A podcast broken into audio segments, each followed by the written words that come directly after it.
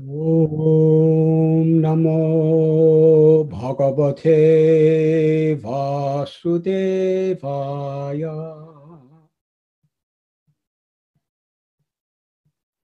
ॐ नमो भगवते वासुदेवाय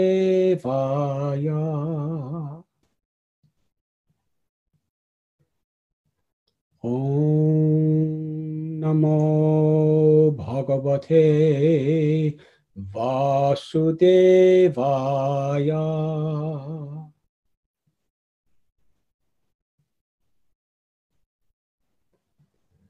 ॐ अज्ञानतिमिरन्दस्य ज्ञानाञ्जनाशलाकाय चक्षुरुन्मिलितं येन।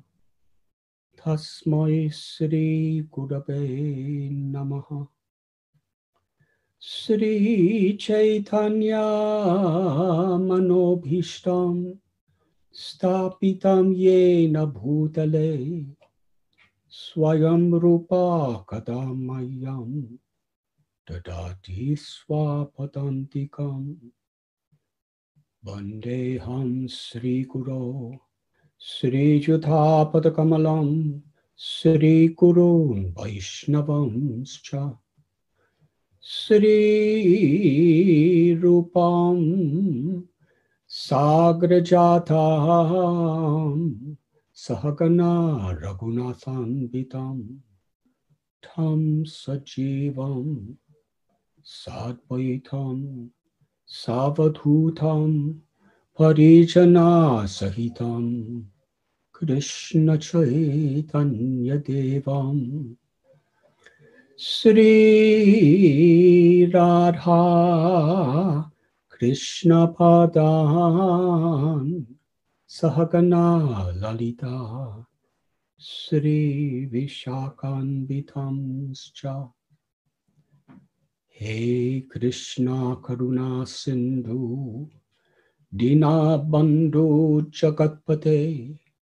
Gopesha Gopika Kanta Radha Kanta Namostate Tapta Kanchana Gorangi Radhe Brindabaneshwari Vrishabhanu Sudhe Devi.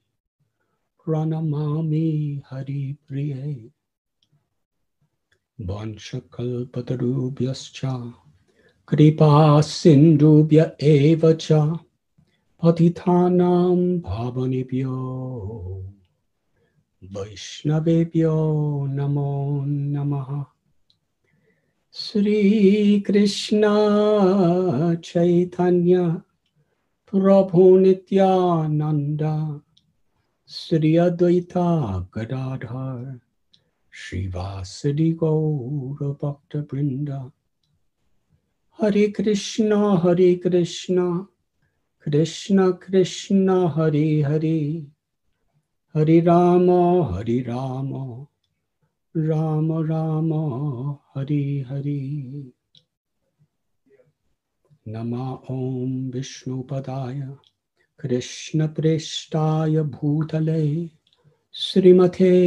भूतले श्रीमते भक्तिवेदान्त स्वामी नित्यनामिने नमस्ते सरस्वती देवे गौरवाणी प्रचारिणे निर्विशेषा शून्यवादी पाश्चात्यदेशधारिणे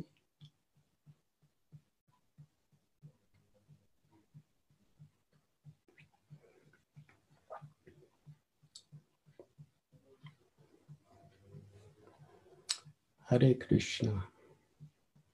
It is truly my pleasure, my honor, and my great fortune to be with all of you today. We are celebrating Balaram Jayanti in a way that many of us have never celebrated before, where we are simultaneously in separation from one another and united together with each other.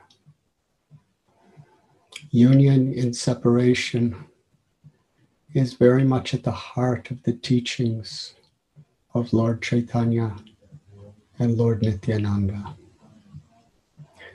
And our worshipable acharyas and Srila Prabhupada, who personified and represented all of them in their fullest form of divine grace. He taught that Balaram is especially important because we cannot approach Krishna without the mercy of Lord Sri Balaram. Balaram gives spiritual strength. And spiritual strength is so crucial to overcoming the obstacles on the path of pure devotional service. Srila Prabhupada explains that in this physical world, people are very much attracted to strength, physical strength in the form of strong bodies, or strength in the form of having large militaries, weapons, or there's academics who have the strength of tremendous intelligence. There's scientists who have the strength of so much um, perception into the subtle realities of physical nature. Um, strength is something that attracts us. But Srila Prabhupada explains that the source of all strength is spiritual.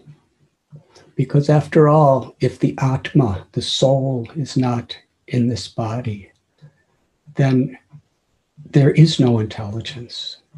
There is no power even to move, what to speak of, to discover, to create. So it is that Atma, that spirit soul, that is the source of all the strength of all the people, of all species of life. Mamaivam so jiva loke jiva bhuta sanatana. And why does the soul have that strength? Because it is part and parcel of the supreme source of all opulences. Aishwarayasya samagrasya viryasya yashashashriya. Krishna is all attractive because he has these fortunes, these opulences, these excellences to the fullest, limitless extent. And he is the origin of these opulences, and also he possesses these opulences unlimitedly forever. And whatever strength there is in the soul, it's because we're part. Like the sun is the complete power giving off sunlight and heat. And because a sun ray is coming from the sun and is part of the sun, the sun ray can also give light and heat. So, Krishna, the absolute truth, is the source of all beauty. He is the fullness of eternal strength and knowledge and fame and renunciation and wealth. Karana Karanam. Krishna is the source of everything that exists, the cause of all causes. And Daivi Yeshu Gunamayi Mama Maya Duratiya. Mame Vamye Papadyante Mayam Eta Tarantite. Krishna, who is the creator of everything that exists, has given us a glimpse into the truth of how we could be happy, even while living in this ever changing world where everything must deteriorate and apparently die, which is really just manifestations of change. Krishna tells us Maya is very difficult to overcome. These three modes of nature, goodness, passion, and ignorance, are like ropes that bind us, keep us trapped, and drag us, drag us into so many aspirations and so many complications and so many karmic consequences. Very difficult. But one who takes shelter of me, one who surrenders to me, can easily cross beyond it. So it is this taking shelter of Krishna and striving according to our capacity to live in harmony with what pleases Krishna. And it is in cleansing our hearts through satsang, sadhana, hearing and chanting God's names and glories, remembering the Lord, praying to the Lord.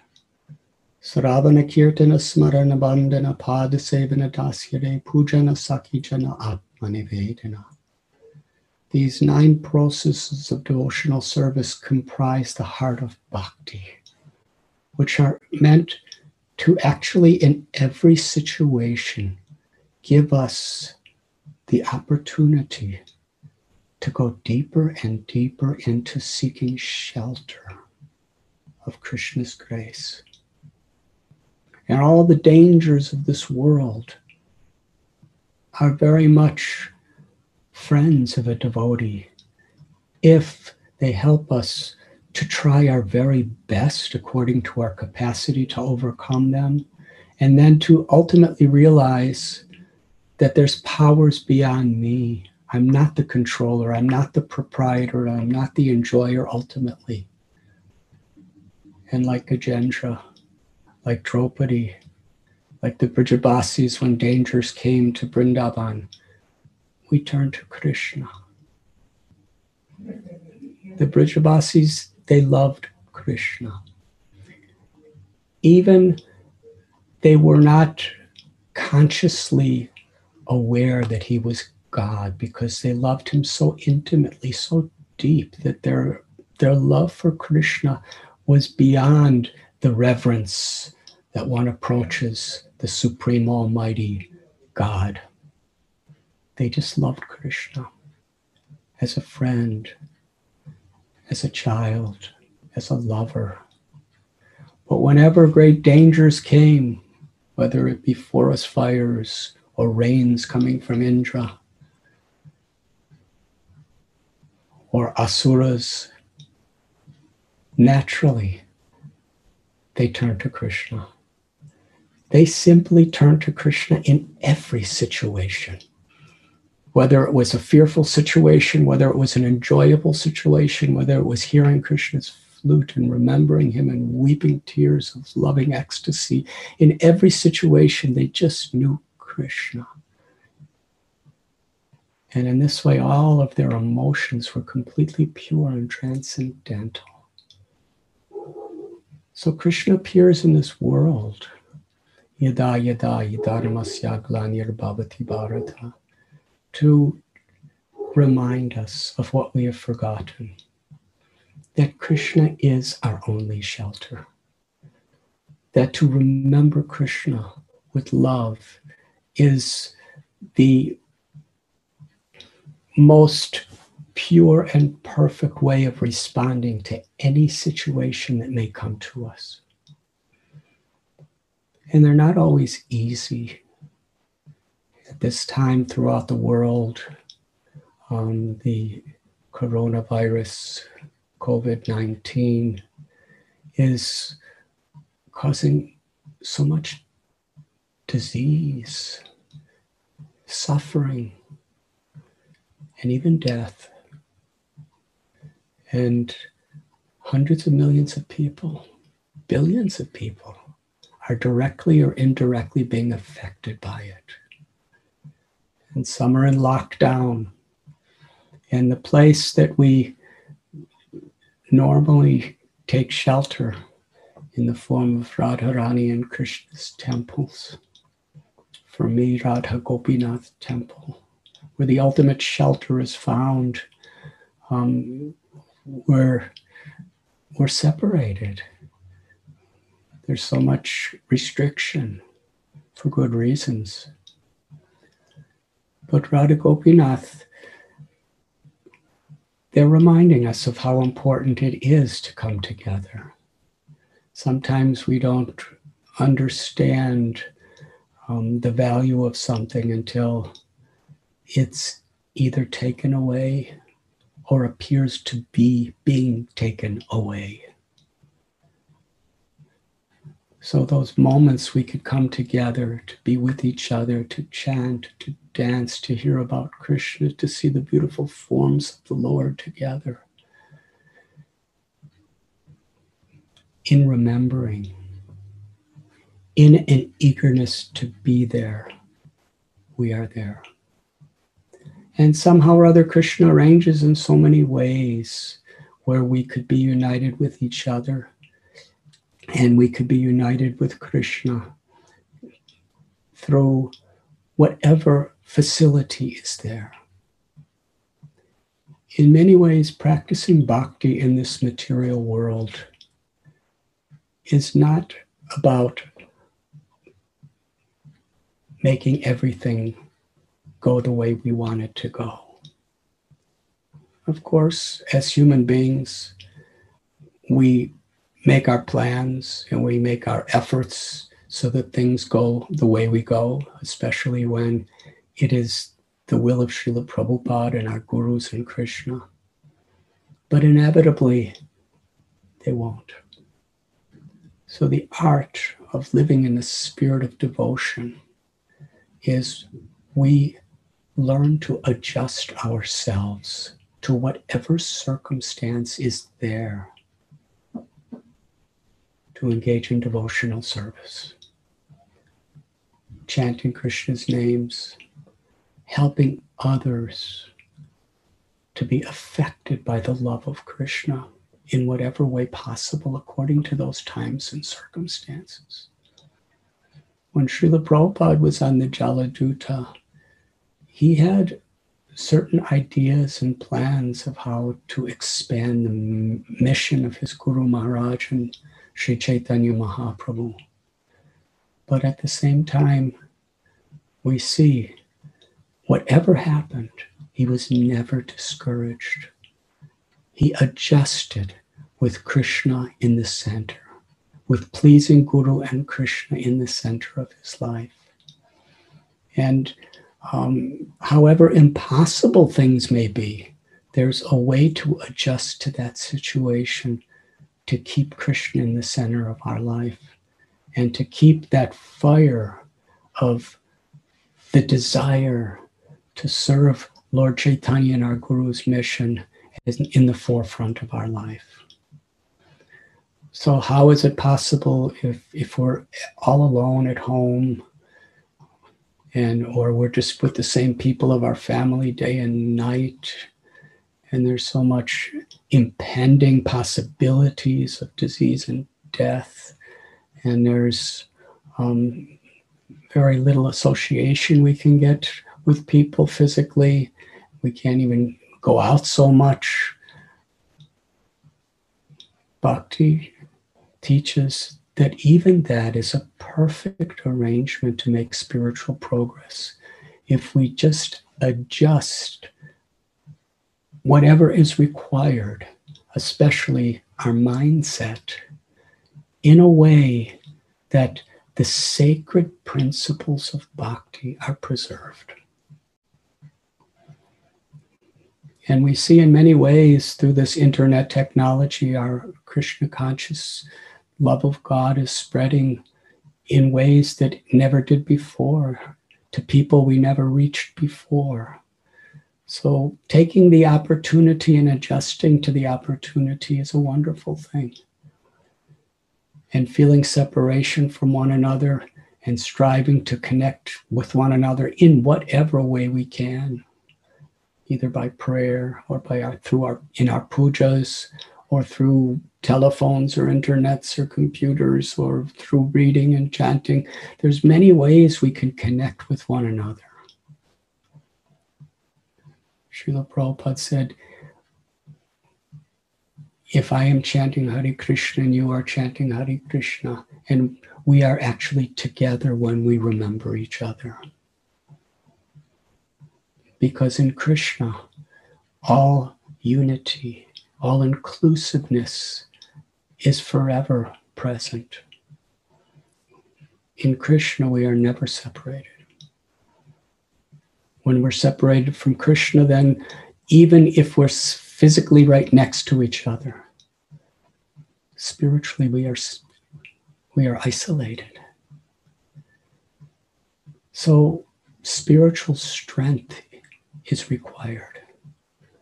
And Balaram is the very personification of spiritual strength. Balaram is Krishna. There is no difference. The one supreme absolute truth has manifested in expansions for the purpose of Lila, for the purpose of divine eternal pastimes, and for the purpose of facilitating the giving of mercy and the very creation itself of this material world. Krishna's first expansion is Balaram. They have the same power, the same beauty. Srila Prabhupada writes that the difference between Krishna and Balaram is Krishna's form is like a like a monsoon rain cloud, and Balaram's like a spring cloud. And their lila is so significant because it's the very heart of all of existence. Because Balaram is God with full power, non different than Krishna. Is Krishna himself. But Krishna and Balaram assume these two forms. And Balaram's role is simply to serve, to serve and facilitate Krishna's pleasure. Balaram, he's God. Many of us, we want a position, we want a role so that we can enjoy, so that we can control. But here is the supreme absolute truth. Balaram, his only aspiration is to serve, to give pleasure to Krishna. And what is it that gives pleasure to Krishna?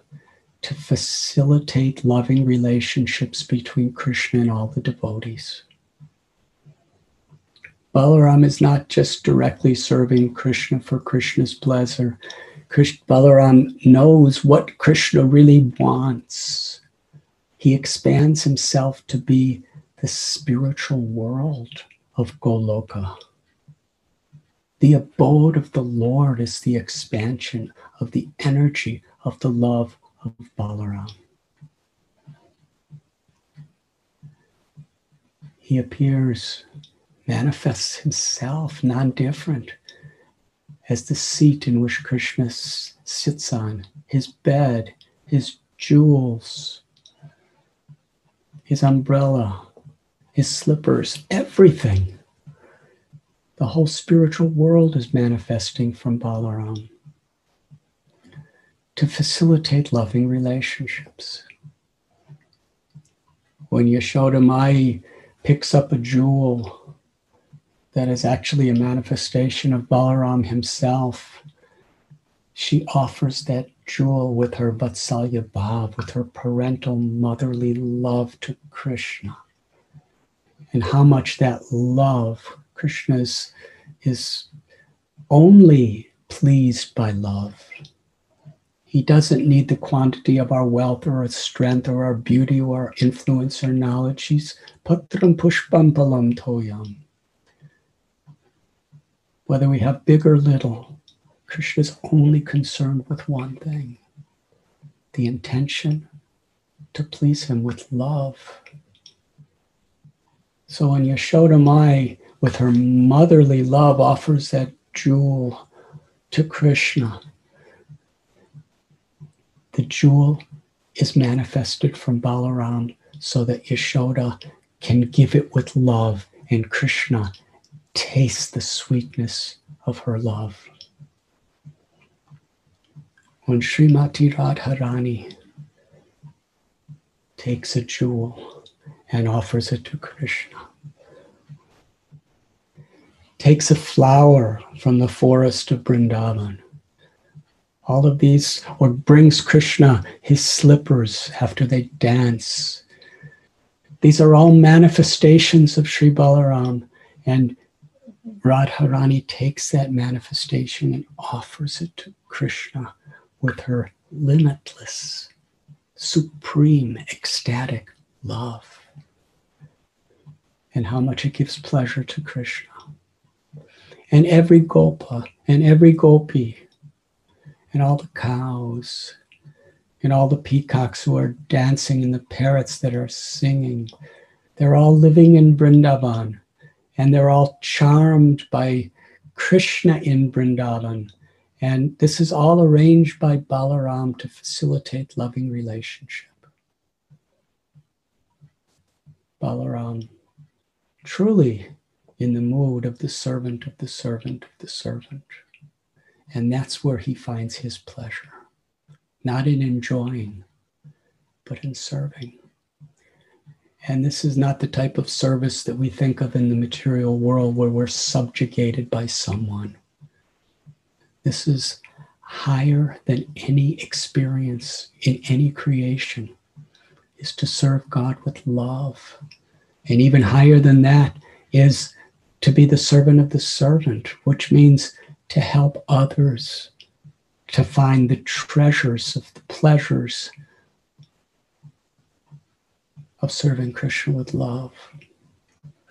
That is Balaram. So he manifests as Goloka and he manifests as limitless, eternal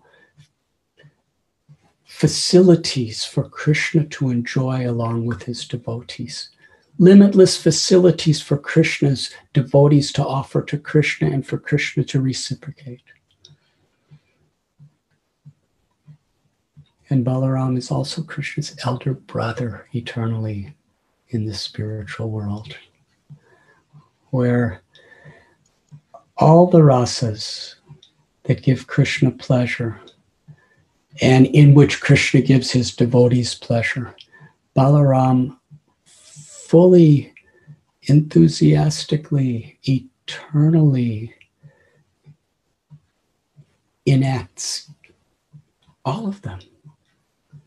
Dasyaras. He's a servant of Krishna. Whatever Krishna wants, he's there to do. Santaras. He manifests as the abode of Krishna to give all facilities for Krishna's pleasure. Sakiras. He's Krishna's best, foremost, intimate, loving friend, sharing playful pastimes forever. But Salyaras, as Krishna's older brother, he's so much throughout the day, throughout the night, concerned with protecting Krishna, with nourishing Krishna, with giving guidance to Krishna, as an older brother, a loving brother does. And in Madhurya Ras, he manifests himself as Srimati Radharani's own younger sister, Ananga Manjari, to participate in serving and giving pleasure to Sri Radharani and Krishna in every possible way, in the most intimate leelas of Vrindavan as a gopi. So this is Balaram, all pervading, limitless. His name is Shesha because he's so much eager to serve, and Ananta because his, his love and his service is unlimited and forever. Ananta Shesha. Shankarshan because he's bringing all of us together in the loving service of the Lord. When beyond um, Goloka, Krishna first expands as Balaram, and then Balaram expands as Mahashankarshan and the Chatur Vyuha. Shankarshan, Aniruddha, Vasudev, Pradyumna. And they create the spiritual world outside of Goloka, where there are limitless Vaikuntha planets, eternal abodes where different features of the one supreme God eternally engage in loving exchanges with pure, enlightened lovers of God. And from Mahashankarshan and Chaturvyuha, the Lord manifests Narayan, the Lord of Vaikuntha. And when it comes time for the creation of material existence from a secondary Chaturvyuha, Lord Balaram expands himself as Karanadakshayi Vishnu or Mahavishnu where from, from his own body comes the karana or causal ocean. Such s- infinitely sweet, um, pure mercy, grace is in the form of this ocean coming from the body of the Lord. And on that ocean, Lord Balaram, he manifests as Anantashesha, where Lord Narayan is resting upon him like a bed. And Mahavishnu, he closes his eyes and is as if in a mystic sleep and in a apparent dreamlike state. The Mahatattva, the whole cosmic manifestation in its potential state of pradhana is manifested. And then that Mahavishnu, with a glance from his lotus eye for a moment, he activates, he, he creates time, he activates the three modes of material nature, and he also impregnates Mother Nature with all living entities that are destined to take birth in all the universes throughout the limitless creation within this cloud of the Mahatattva. From Mahavishnu, limitless universes manifest. And then Balaram, through Karana Dakshayi Vishnu, expands this Garbhodakshai Vishnu to reside in each and every universe. And meanwhile, Balaram is Anantashesha to give support, to give basis and facilitate.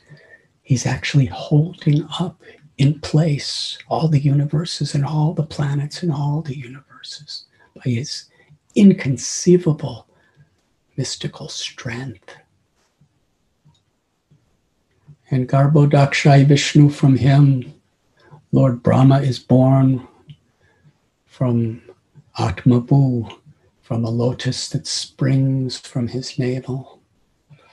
And it is Lord Krishna who is manifest as Balaram, who manifests as Karanadakshayi Vishnu, and then Garbhodakshai Vishnu, who gives spiritual knowledge to Balaram making him the first guru among living entities within this universe.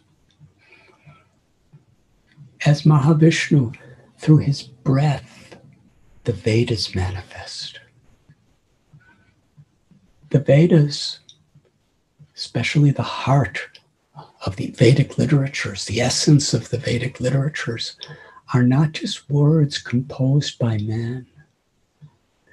They're actually coming from the very breath of God. This is so significant because in our life, how valuable is breath? Nobody could live without breathing. We're, we take for granted, but actually, every time you take a breath, that means every time you have the strength to exhale, you can't inhale unless you first exhale. That exhalation and inhalation, every time you do, it's saving your life. It's preserving your life.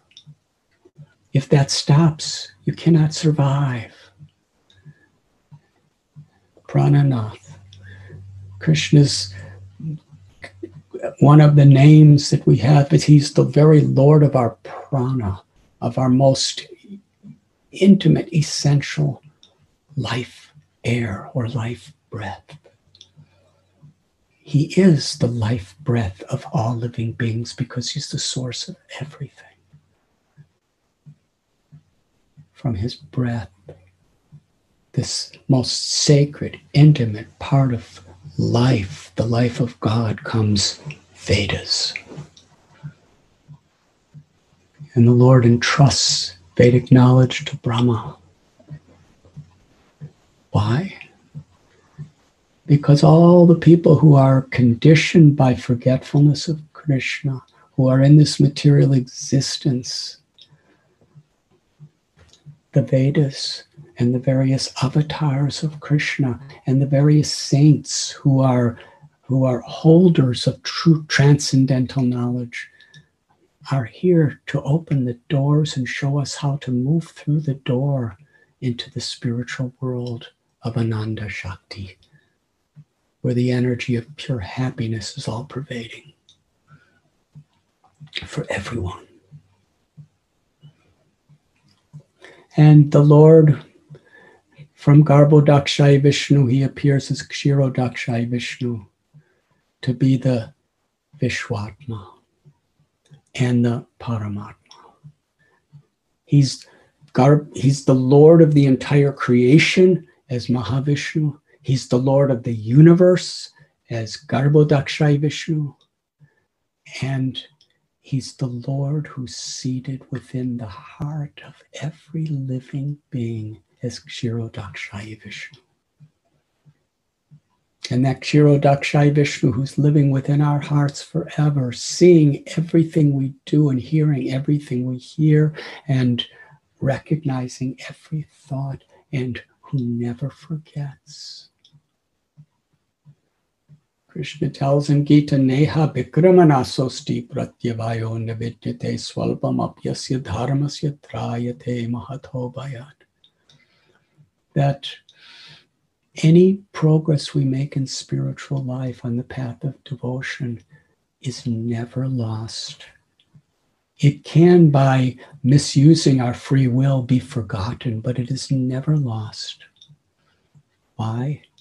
Because Krishna, as the Paramatma in our heart, never forgets.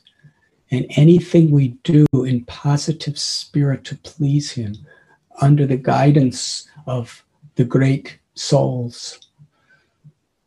That is bhakti. Krishna never forgets that.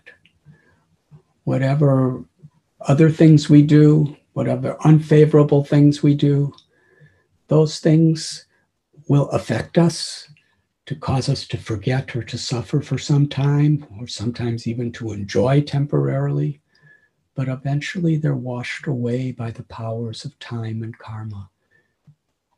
But whatever spiritual progress we make is forever. It's the wisest, most intelligent of all investments to use a precious moment to please God, to uplift others, to love Krishna and to show compassion to others, to be an instrument of Krishna's compassion to others, is at the very heart of bhakti. It's the culmination of yoga, of religion, of dharma, and of life. So Balaram facilitates everything. And therefore, it is said that one cannot approach Krishna without the mercy and blessings of Balaram. When we take shelter of Balaram, Balaram gives us the spiritual strength to remember Krishna and to please Krishna and to remain faithful to Krishna in every situation. And Balaram is the Adi Guru. He's the original Guru, and all the Gurus of this world are representations of Balaram. Therefore, Vishwanath Chakravarti Thakur composed in his Sikshast, his um, Guru Astakam. Yasya prasada bhagavat prasado, yasya prasada nagati gotopi. That unless we please our gurus, we cannot please Krishna. If we please our guru, Krishna is pleased. If we displease our guru, Krishna is not going to be pleased. Because the guru is the very manifestation of the love and the mercy of Balaram. The guru never claims to be God. Even Balaram he just wants to serve. And the Guru teaches us the joy and the value of this mood of seva or service.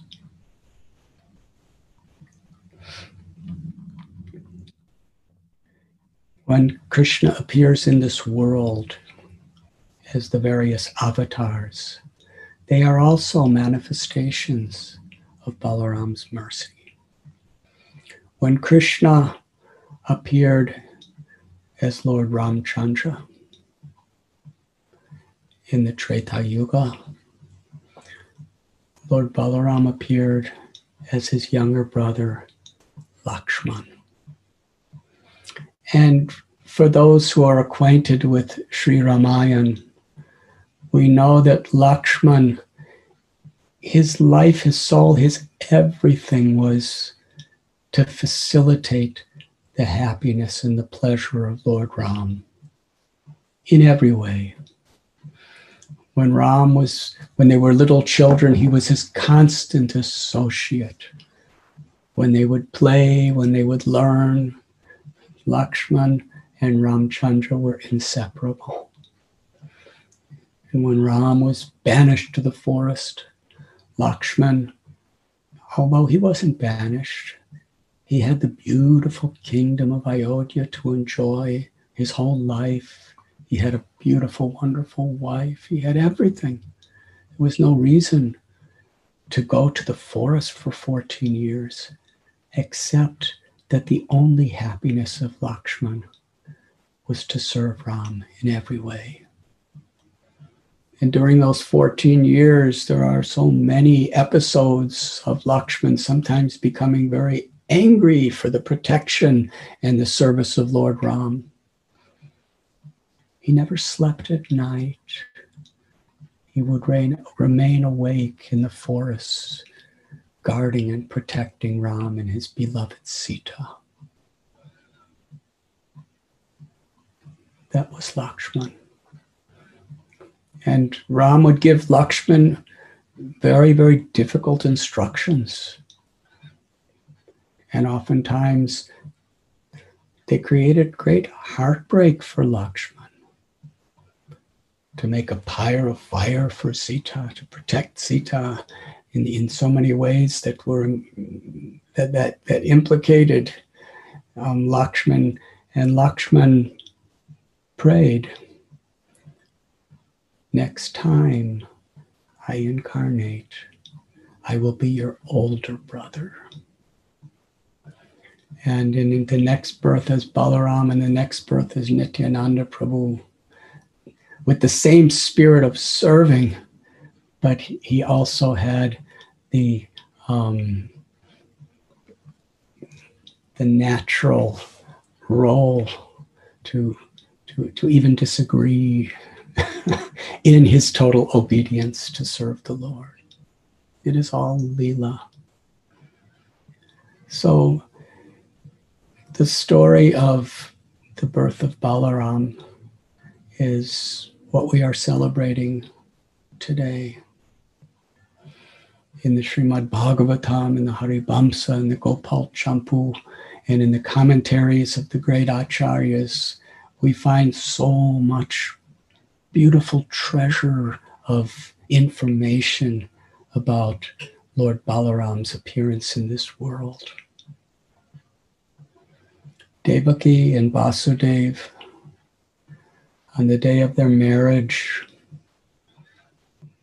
Kamsa, who was the cousin brother of Devaki, to show his deep affection for his sister, was driving them on the chariot to their home. And that voice came in the sky, a divine voice. Kamsa, you are a fool. The eighth child of your sister Devaki will be the cause of your death. Kamsa was so fearful, so angry how suddenly his loving sentiments of pleasing his sister became a horrible manifestation of hatred.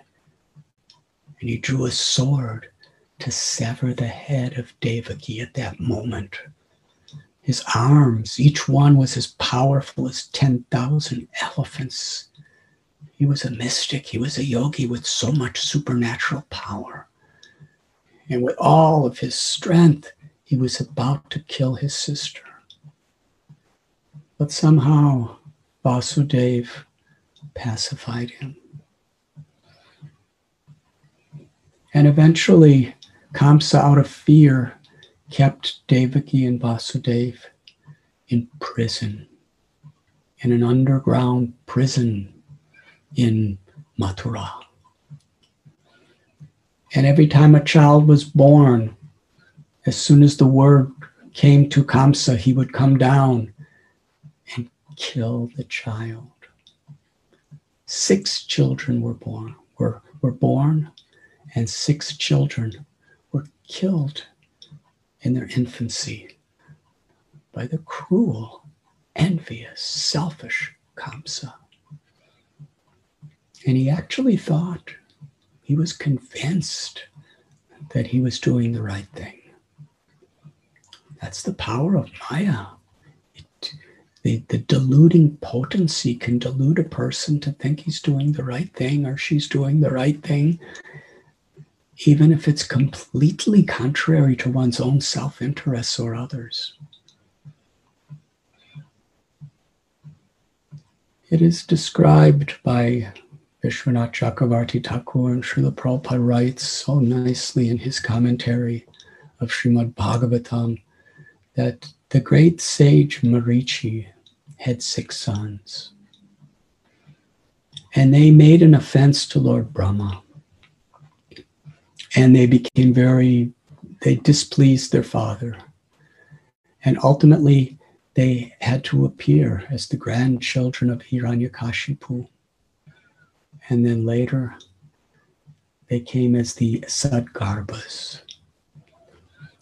You see, these were great personalities who somehow or other in the Leela of the Lord came to represent different demoniac propensities.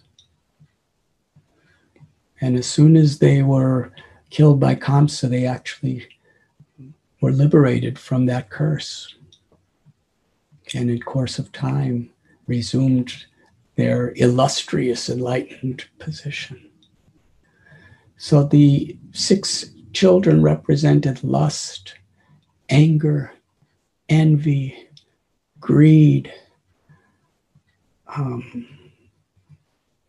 lust, envy, anger, greed, arrogance, and illusion.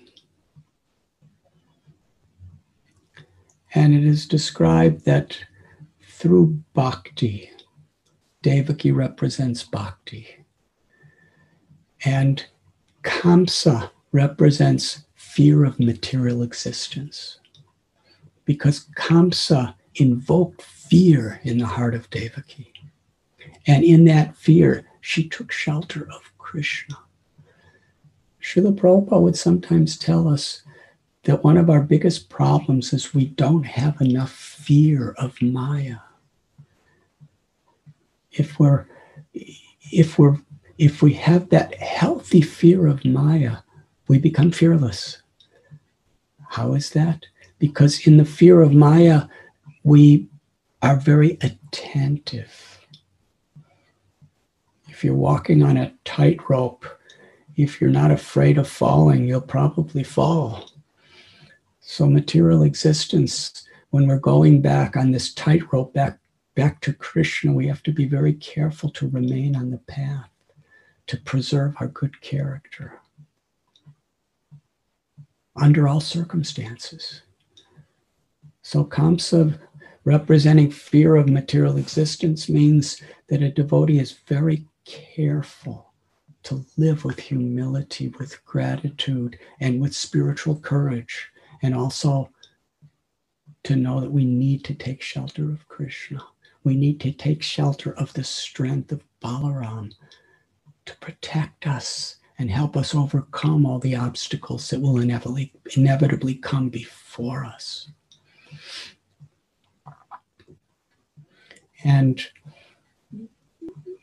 through this, then lust and anger and all of these anarthas or unwanted things are cleansed from our heart. So after Devaki became completely purified in this way, according to this analogy, then Balaram, the supreme servitor of Godhead. Srila Prabhupada would sometimes say he's the, he's the supreme personality of servitor Godhead. Krishna who only wants to serve Krishna. Balaram appeared in the womb of Devaki just to prepare her womb for Krishna's arrival.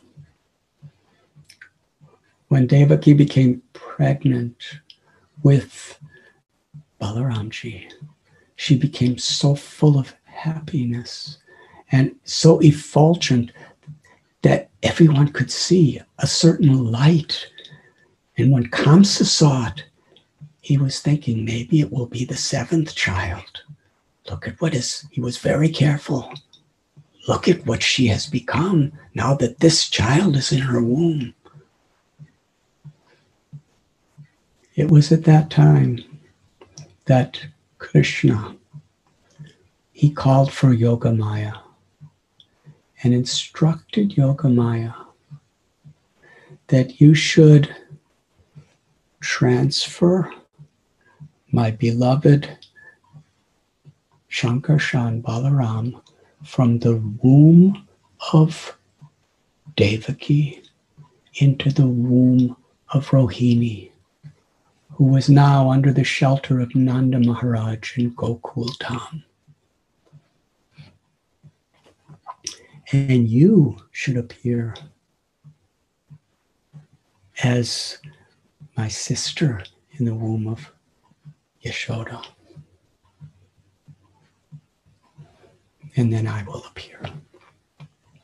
So, in this way, um, Rohini, she, as she was wife of Vasudev, she was living in Gokul and was seven months pregnant. One night at midnight, when she appeared to be soundly sleeping, she had a vision. in the vision, she had a miscarriage.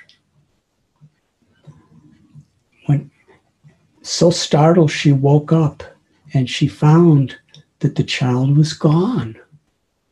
Mysteriously, there was no child inside of her anymore. She did have a miscarriage. And she was feeling great lament, lamenting as a mother. Then Yogamaya spoke to her and said, Actually, this is all the Lord's arrangement. I am I am now going to trans- transfer the child of Devaki into your womb. And therefore, this child will be named Shankarshan, one who unites the two families. And it was at that moment that Balaram entered into the womb of Rohini. In the spiritual world of Goloka, Rohini is the eternal mother of Balaram. And that same Rohini descended with Krishna's entourage in his pastimes in this Bhoma Brindavan. So Balaram went into the entered into Devaki's womb to prepare for Krishna's appearance there, and then he entered into um, the womb of his original mother, Rohini. And then Krishna entered into Devaki's womb. So when Krishna appeared and when Balaram appeared, there was great celebrations and great festivals in Gokul. Balaram, being only 15 days older than Krishna, from, from their very infancy, they were constant companions and best friends.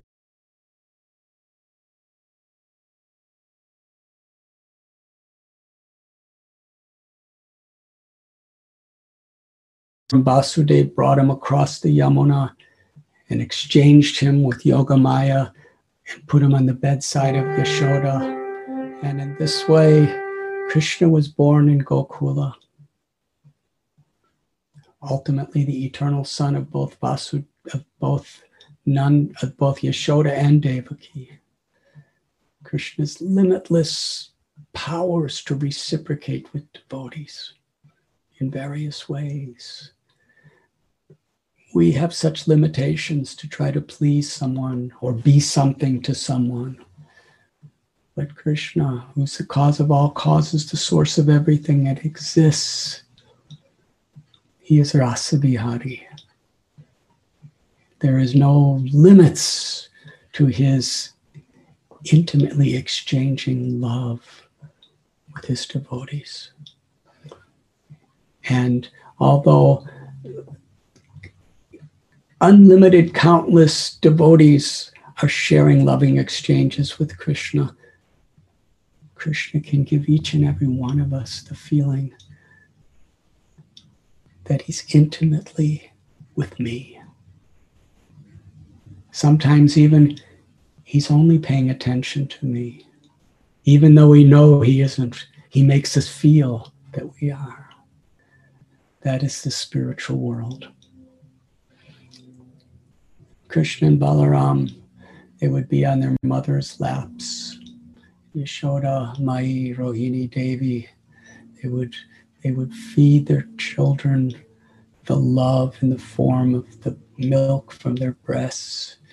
And sometimes after a while, they would count little teeth coming into their mouths and they would they would share the, the information with each other and they would smile and they would laugh. They were filled with love. And as the little children started to crawl, Krishna and Balaram, inseparable, would be crawling together. Sometimes they would grab the tail of a little calf, and the calf would get scared and drag Krishna and Balaram, two different calves, Krishna and Balaram holding onto two little tails, and they would be dragging him through the mud and the, and the wet, fresh cow dung and urine of Sri Braj Bhumi. They would be so happy and they would appear to be afraid, afraid to let go of the tail. And all the gopis, the elder gopis, and Yashoda and Rohini would, would just smile with their hearts filled with love.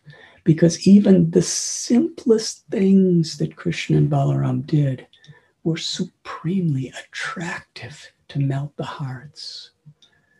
It's really incredible. Sometimes the idea of, of attracting our minds to God, we hear about the tremendous, inconceivable power of God to create or to punish or to facilitate. But in Vrindavan, infinitely deeper attraction and love is when Krishna and Balaram do the most common, ordinary things that any child could do. Grabbing onto a little tail of a calf and being dragged through cow dung and cow urine. That's nothing to write books about when anybody else does it. When Krishna would just be learning how to walk when Krishna would smile, when Balaram and Krishna would play together in whatever way, anything they did, even the most ordinary, common appearance, appearances, would completely flood the residents of Vrindavan with the ecstasy and the joy of love. That is Krishna Balaram. How inseparable they were as brothers, as friends. And Balaram, his only objection was to serve the purpose of Krishna, to please Krishna. And in reciprocation, Krishna only wanted to praise and glorify and honor Balaram. Even God becomes the servant and then God, as Krishna, becomes the servant of the servant. In Brindavan, everyone is serving.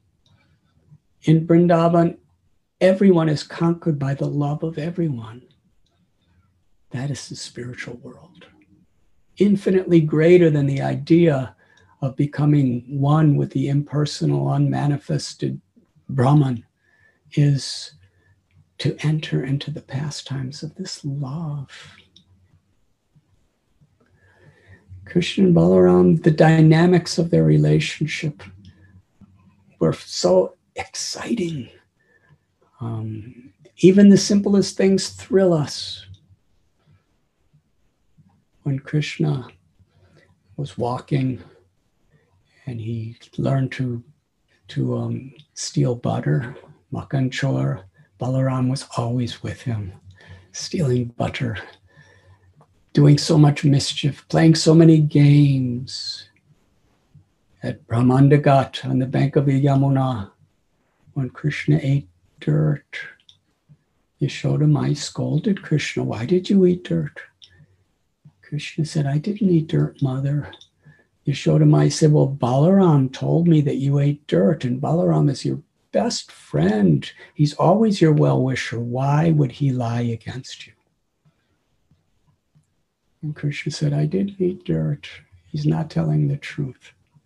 So, as Krishna's elder brother Balaram, um, just to um, be an impetus for these beautiful, loving pastimes, just to be an impetus to the beautiful, loving exchange between Yashoda and Krishna, and to manifest that exchange to all the world for all time to come.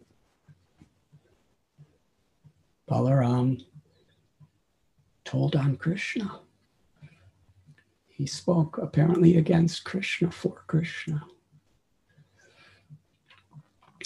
In this way, Krishna and Balaram lived within this world and manifested their beautiful, beautiful pastimes. And interestingly, um, oftentimes on Balaram's birthday, we don't hear about him. Balaram would be would be kept back for his birthday because at that time, you know, celebrating a birthday wasn't in just taking gifts, but it was being given the greatest gift to give to others. Nanda Maharaj, Rohini, Yashoda, the foster mother and the real mother of Balaramji, they would have Balaram feeding the cows and feeding the Brijabasis and feeding the Brahmins and offering pujas for the pleasure of the Lord. In this way, everything was giving. And that's and that was the joy that, that the parents taught the children. The joy of giving. The greatest gift is is the opportunity to give. And when, when parents personify that in their own life, children, it's not something that's forced, it's something that's that's that's attracted. Param dristvani vartate, the higher taste. And one day during Balaram's birthday, today is a celebration of when Krishna liberated Aghasura.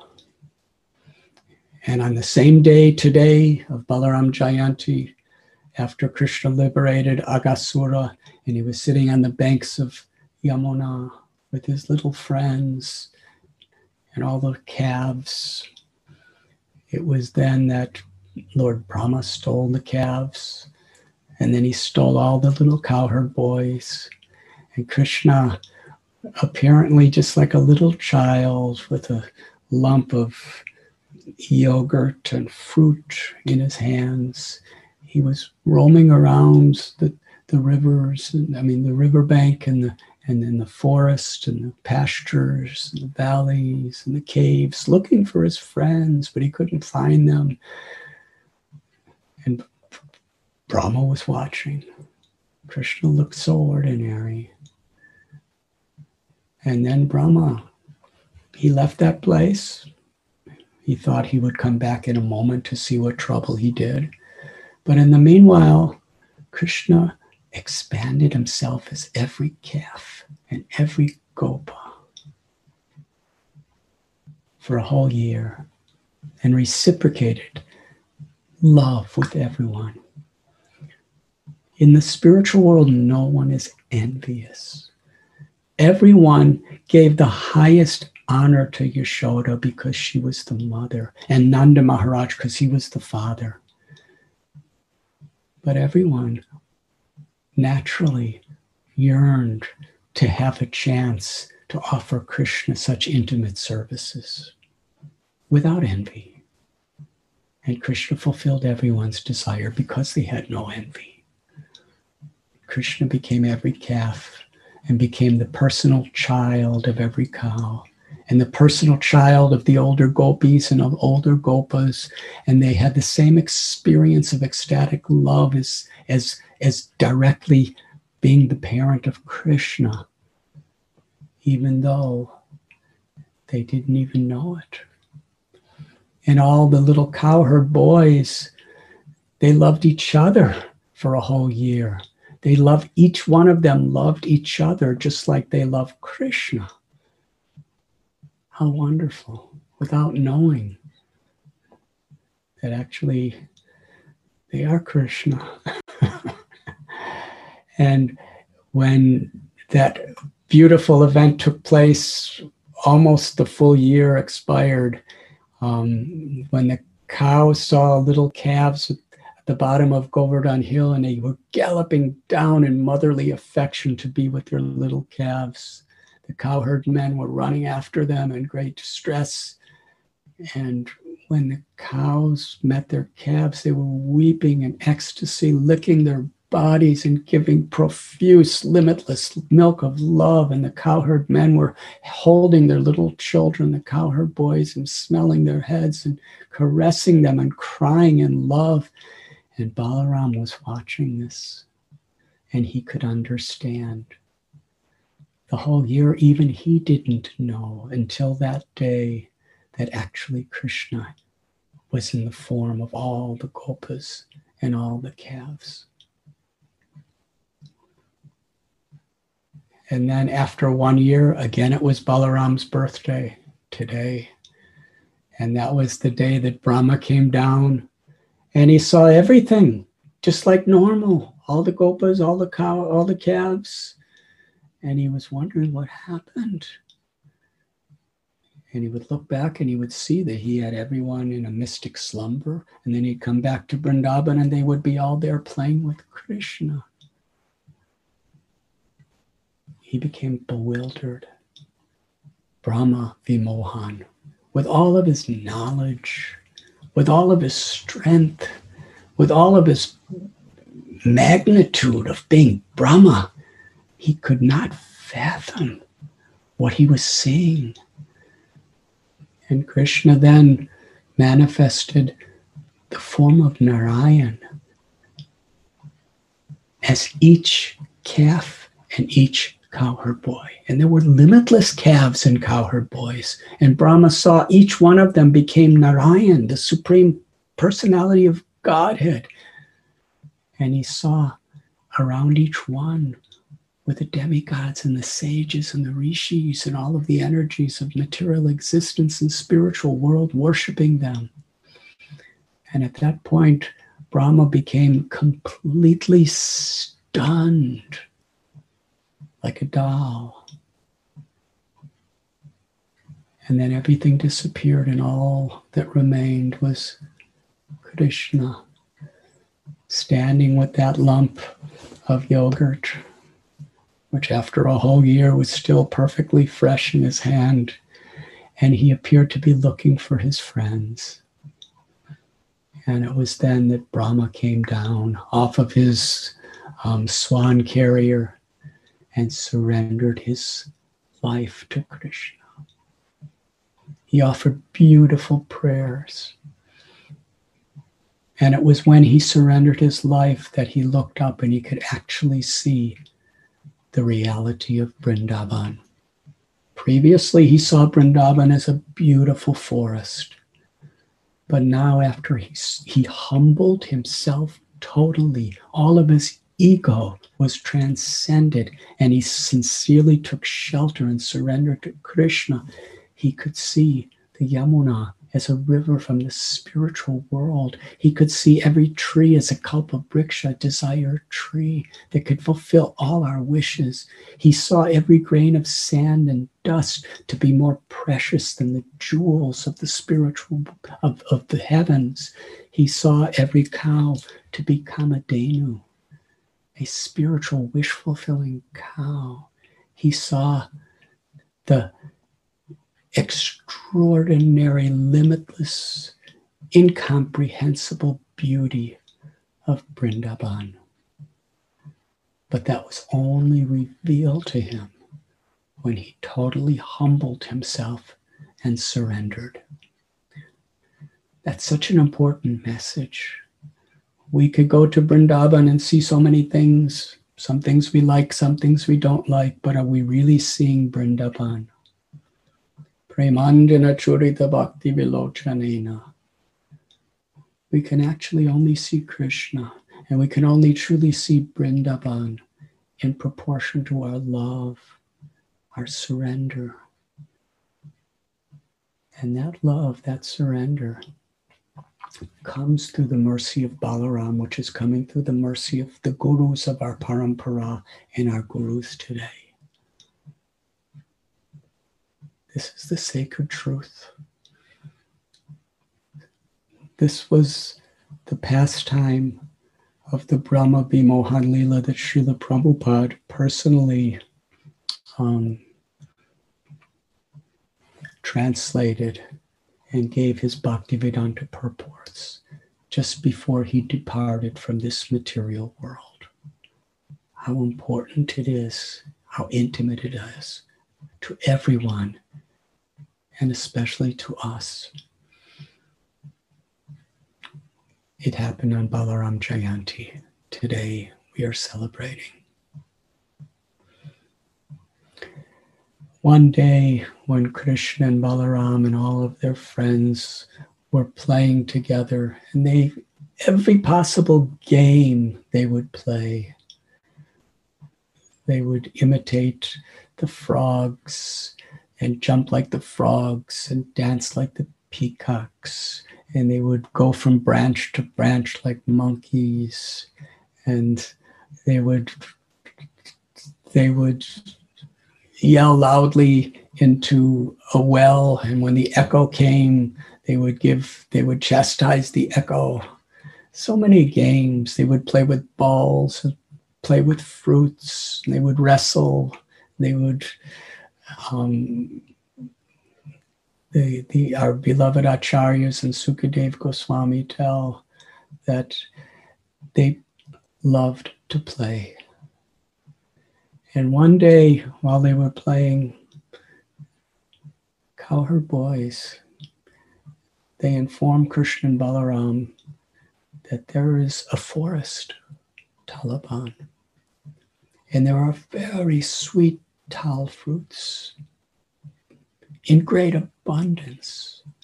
But no one can go there because associates of Kamsa, and Kamsa was trying to do everything he could to find Krishna and kill Krishna and to destroy anything dear to Krishna or near to Krishna. Dhenuka was a powerful yogi, a mystic, with the most um, envious, greedy, hateful mentality. But he had powers, he had siddhis. He and his associates took the form of asses. And they would, if any anybody came to Talavan, they would kill them and eat them. They would eat humans. They were so angry and so powerful. So when Krishna and Balaram heard about this, they said, Let us go. And they entered Talavan. And Balaramji, who is the very personification of spiritual strength, he shook a tall tree and the fruits were coming. When Dhenukasura heard this, he was outraged. It was in defiance of his rule and control. His ego was inflamed. He ran toward Balaram, turned around, and kicked Balaram repeatedly in his chest. And then he, he made horrible, horrible sounds of roaring and, and, and, and ran in circles and uncontrolled anger and then came back to Balaram and was kicking him again and again. And Balaram was just a little boy, just entering the Poganda age of six years old. And Balaram at the time, he effortlessly took one of the, he took the rear legs of Dhenuka and whirled it around his head again and again and again until the, the power of Balaram, who was whirling around this immense, gigantic creature, he died from dizziness.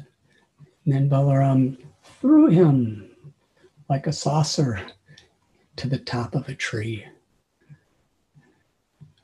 And Dhenukasura's associates were so angry they came charging at Balaram, and Krishna and Balaram both did the same thing. Each one, they'd swirl them around and throw them. Dhenukasura, he was so greedy. And he, like a person who is carries the burden mm. of past bad habits, carries the burden of, of, the, of the egoism of their intelligence, their ability to speak, their, their, their, their wealth. Whatever we have is a gift of God. Everything is Krishna's property.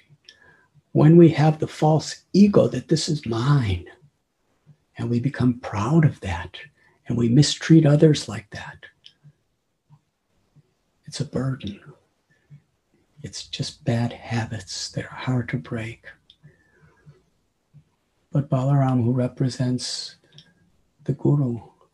When we follow those instructions, we get Balaram Shakti to overcome them. Then, by the mercy of Balaram, by the mercy of the Supreme Lord, we can actually be freed from the Dhenukasura like influence that's keeping us in such a vulnerable condition in this world.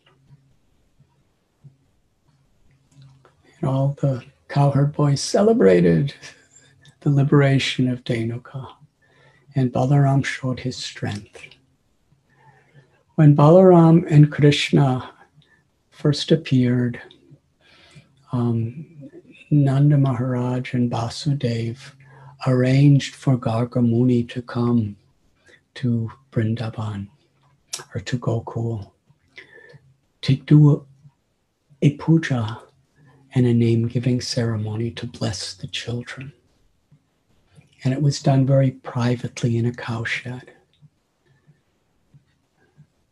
And for Balaram, he said, This is because this child was transferred from the womb of Devaki to the womb of Rohini.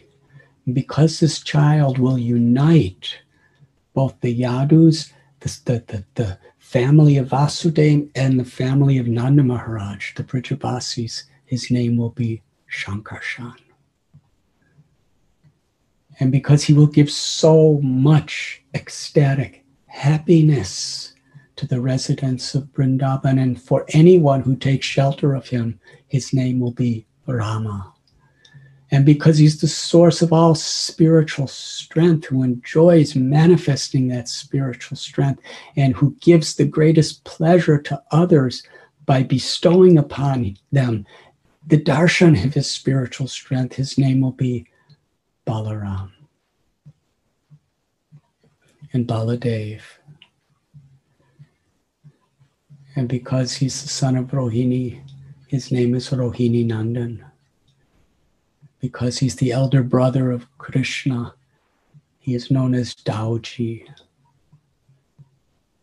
Krishna and Balaram, one day when they were in the forest, um, actually, one day when Balaram was not with Krishna, that was the day that the cows and the cowherd boys drank the water from a lake that was poisoned and they all fell unconscious. And Krishna glanced and brought them all back to life.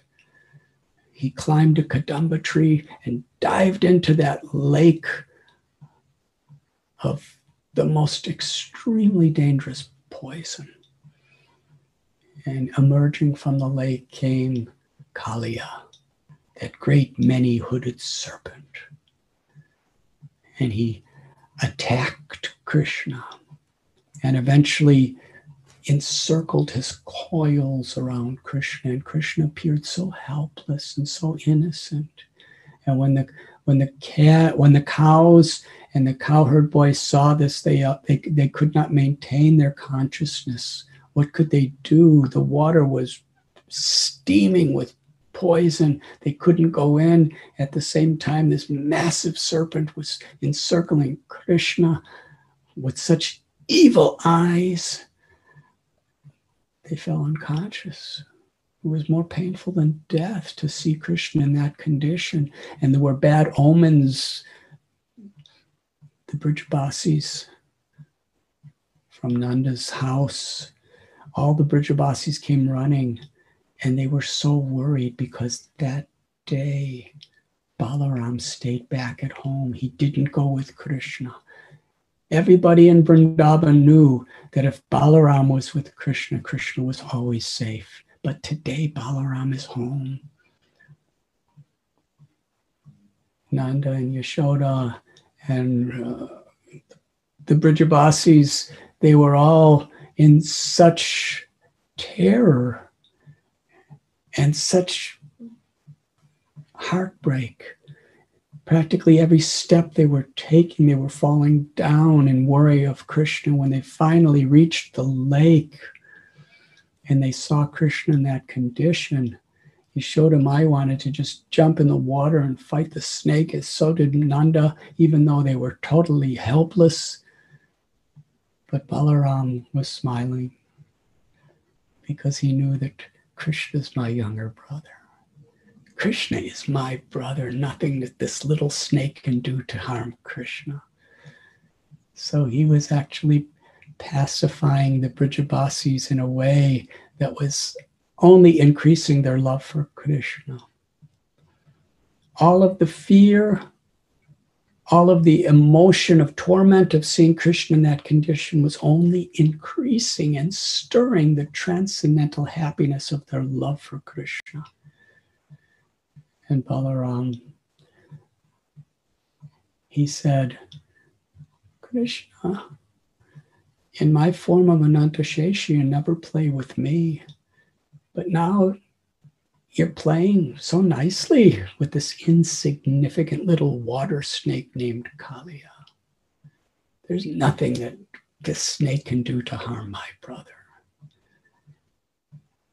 And ultimately, Krishna slipped out of Kalia's coils and danced upon the hoods of his head and brought the greatest happiness to the Brijabasis.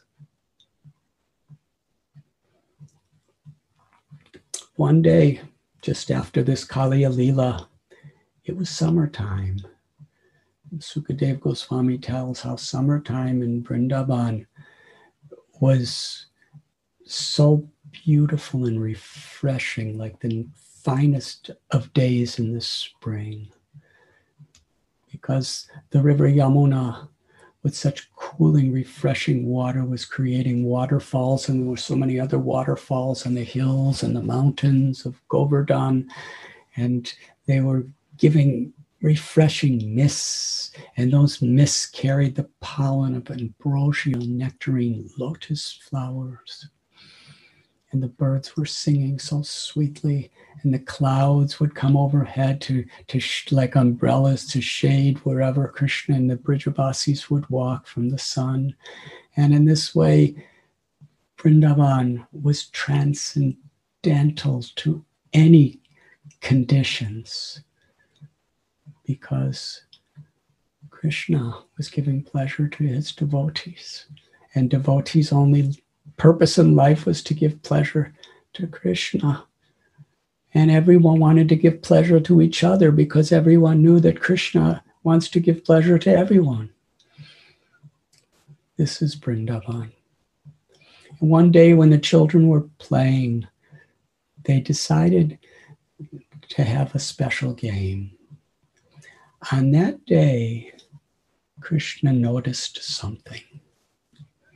One of his little cowherd boy friends stayed home that day and an asura, a gigantic, powerful, evil, demoniac person named Pralamba. By his powers, he assumed a replica form of that little cowherd boy. He seemed to speak like him, he looked like him, he dressed like him. with the intention to kill.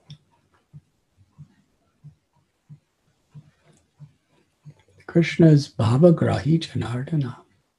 He sees our intentions. And we cannot hide. We cannot hide from Krishna. We can possibly fool other people in this world and have bad intentions.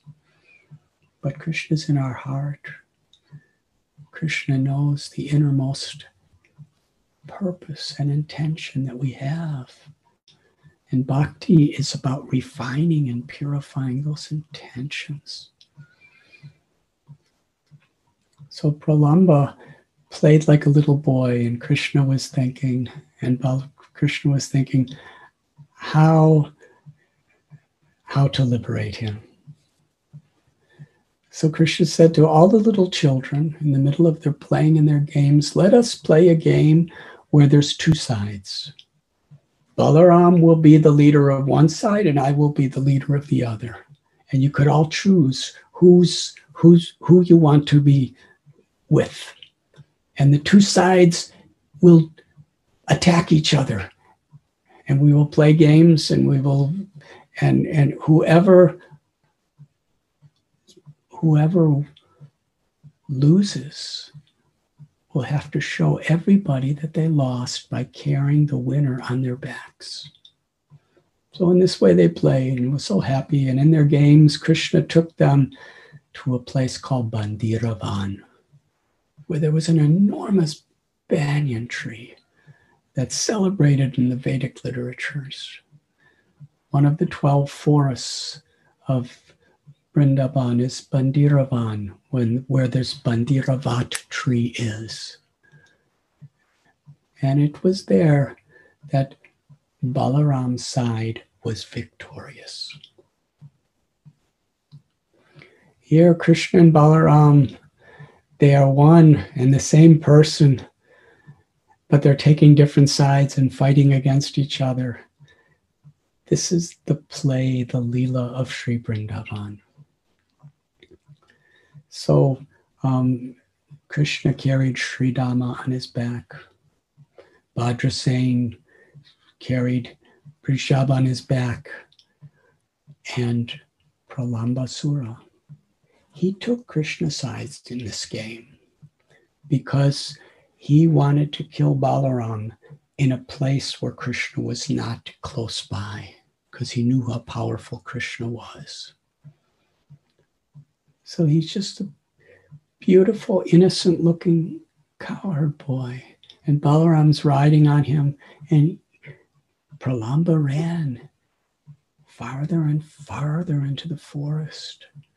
And Balaram was thinking, why is this cowherd boy taking me so far? Where is he going? And then he began to think, perhaps this cowherd boy is someone else. So he assumed a very heavy weight.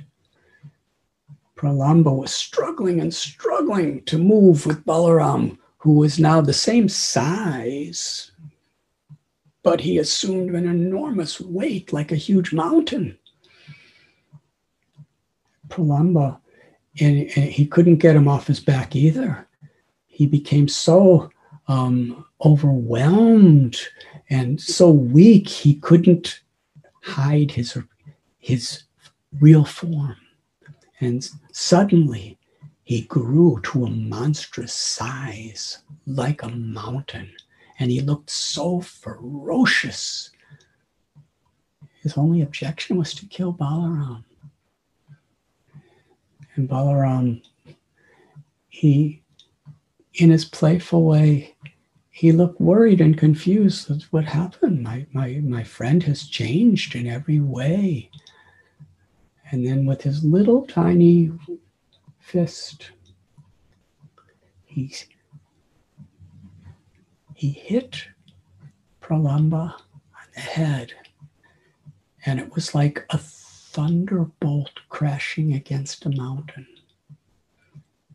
Pralamba's head cracked open and he vomited and he fell to the ground dead. Balaram gave him liberation, but in the process, he revealed his extraordinary strength. But in revealing his extraordinary strength in Vrindavan, he never um, assumed any great force. He never he didn't even use a weapon, just used his little hand and did it as if he was playing like a child. And the Devatas seeing this, they showered flowers and garlands on Balaram, and all the children jumped up and they danced and cried out, Sadhu, Sadhu, well done, well done. And they all embraced, embraced Balaramji, and Krishna was so very proud of Balaram.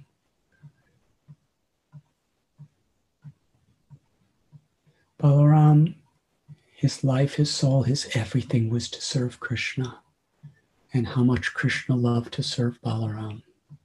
Sometimes when they would play in the pastures, Balaramji would rest and lay his head in the lap of a cowherd boy, and Krishna would come and very lovingly massage Balaramji's lotus feet And sometimes Krishna would make fans out of the leaves and the flowers of Sri Braj Bhumi, and he would fan Balaramji to give him pleasure. And sometimes Krishna, he would praise Balaram. And everything in Vrindavan, the trees and the animals and the Brijabasis, he would praise how they are all gazing upon the beautiful form of Balaram and they're all bowing down for the pleasure of Balaram. This is the spiritual world.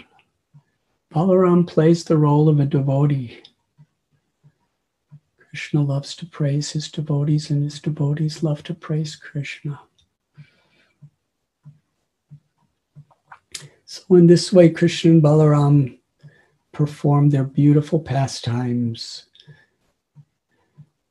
at the time when Krishna performed his Ras Lila with Sri Radharani and the gopis.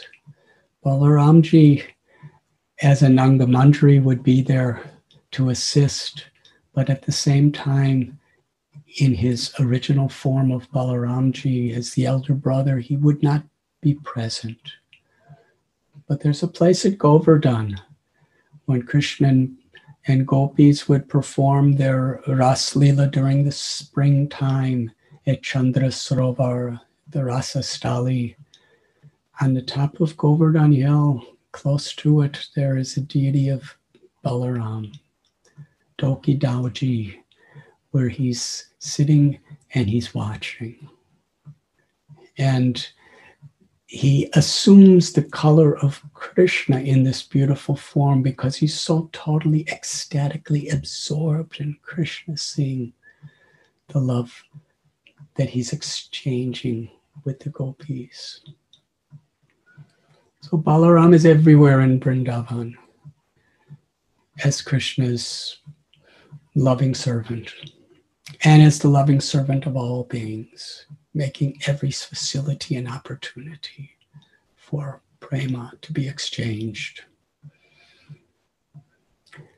When Akrura, well, even before that, near Govardhan, when Shankachuda came, Krishna and Balaram were actually playing with, with, with gopis together, and they were singing and they were dancing.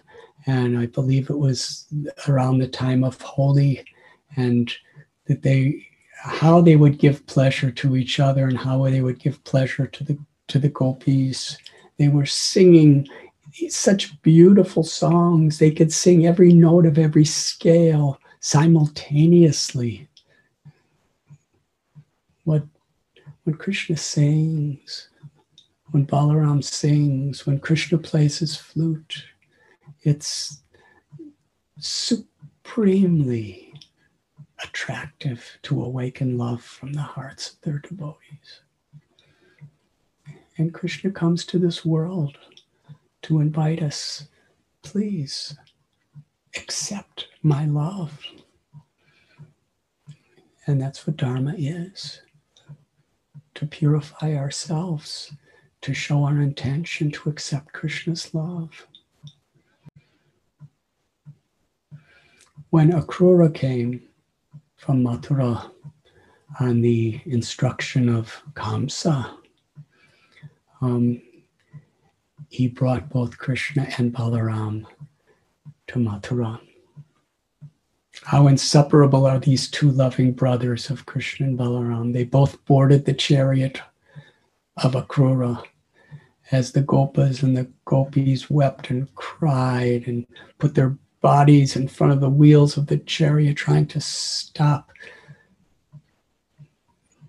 And this beautiful pastime is, is described so wonderfully in the Brihad Bhagavatamrita, the Srimad Bhagavatam. Akrura brought Krishna Balaram to Mathura. And Krishna Balaram, after some days, after the wrestling match, and Krishna defeated Kamsa, they sent Nanda and all the Brijabasis and all the cowherd boys back to Vrindavan, and only Krishna and Balaram and Rohini remained in Mathura. In Dwarka, they made their capital after some years. Balaramji, he manifested his in, his incredible devotional spirit when he liberated Vivida. And there was a time when Samba, one of Krishna's children, was he went to Hastinapur to um, to marry Lakshmana. He actually took her away from the Swayamvara. And the Kurus became very angry and they fought with Samba and ultimately arrested him. And when the Yadus heard about this in Dwarka, they decided to declare war on the Kurus. But Balaram was so favorable to everyone. He said, No, no, let us not do this. Let me go and I'll straighten things out. And he went to Hastinapur. And after he was worshipped by everyone, when he asked for Samba, people became very arrogant what right do you have? What right do the Yadus have to tell us what to do? We are the Kurus, we are ruling the world. And at that time, Balaram, he took his plow and he hit it against the ground and separated Hastinapur from the rest of the earth and was about to drag it into the river Ganga. And when they saw this enormous power, Bhishma, Drona, all the most powerful warriors of the Kuru dynasty, they all came forward and surrendered their hearts and their lives to Balaram and presented Samba and Lakshmana and performed a wonderful marriage for their pleasure. Um, and they told Balaram, actually, please don't be disturbed. We only did this because we wanted to see you exhibit your incredible, all attractive, supreme strength. This is Balaram. When the Battle of Kurukshetra was to take place, Balaramji, he did not want this battle to happen. Balaram was actually very affectionate to Duryodhana. He was affectionate to both the leaders of the Kurus and the leaders of the Pandavas. He was trying to make things work, as was Krishna. But because he could not take sides, he went on a pilgrimage to holy places when the battle was about to happen. While on pilgrimage, he came to Naimisaranya. And there, so many rishis and sages were gathered to perform a yajna, to purify the world, to invoke blessings and auspiciousness upon the world, especially knowing that Kali Yuga was coming. And they all accepted that the person who would preside and be the speaker was Roma Romaharshan Suta. Romaharshan was one of the favorite disciples and students of Vyasadeva, extraordinarily learned. He had such charisma that all the sages and rishis accepted him as their leader. So he was sitting on an elevated seat as all the rest were listening. And Balaram came. When Balaram appeared, everyone stood up except Romaharshan. Romaharshan was so infatuated by the role of leadership that he had that a sense of arrogance polluted his heart. Balaram, who's the super soul in everyone's heart, could, could understand his intentions. He didn't feel a need to stand up, even for God, because he was so covered over by how great he felt he was. After all, look at everyone is saying I'm so great.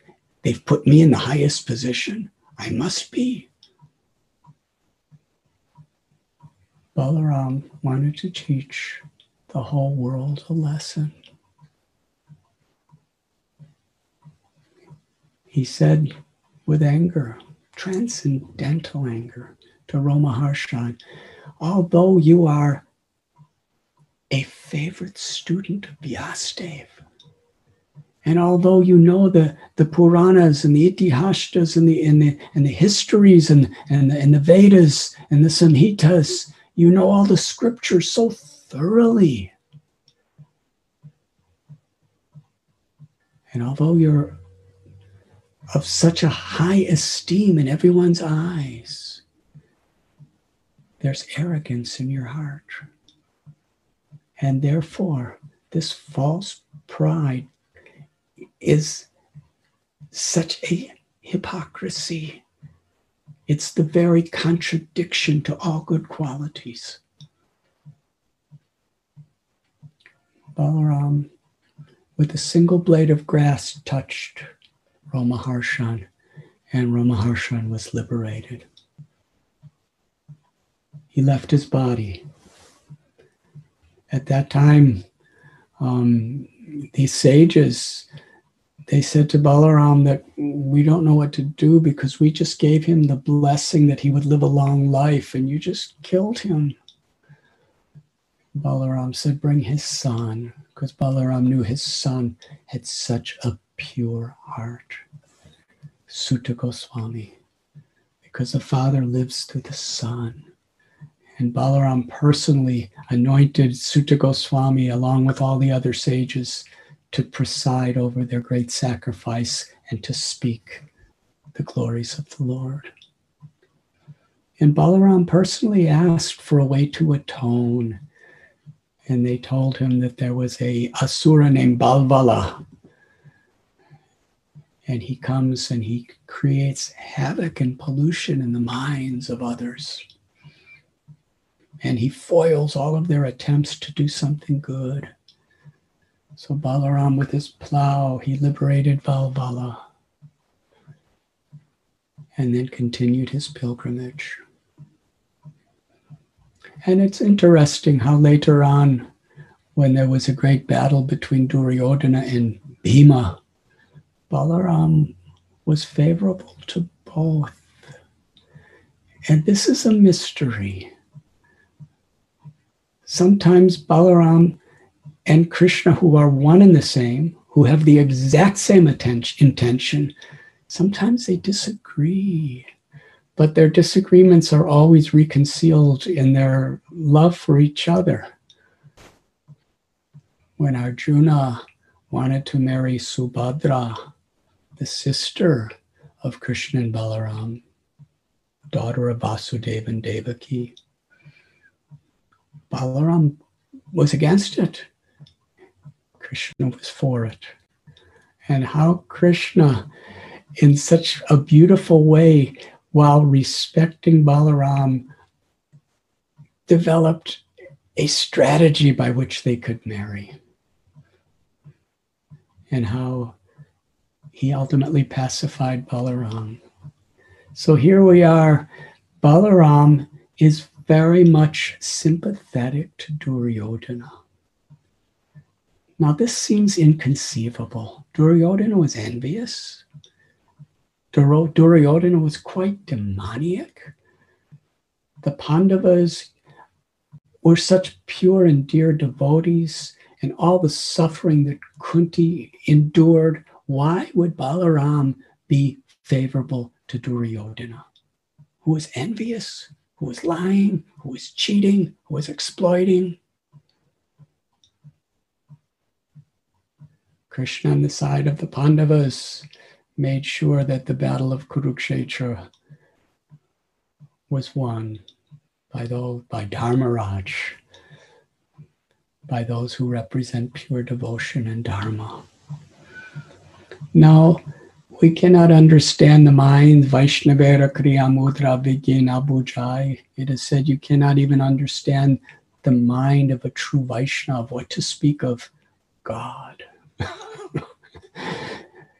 Balaram, everything he did as Krishna's loving servant was for the pleasure of Krishna and for the ultimate good of all living beings. But he had this Leela.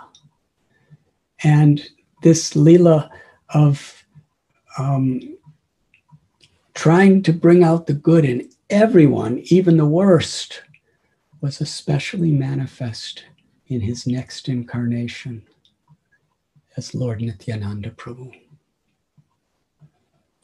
Dinahina yata chilo harinama udharilo tara sakshi jagai madhai. Lord Balaram appeared as Nityananda Prabhu to bestow mercy even on the most envious and fallen souls.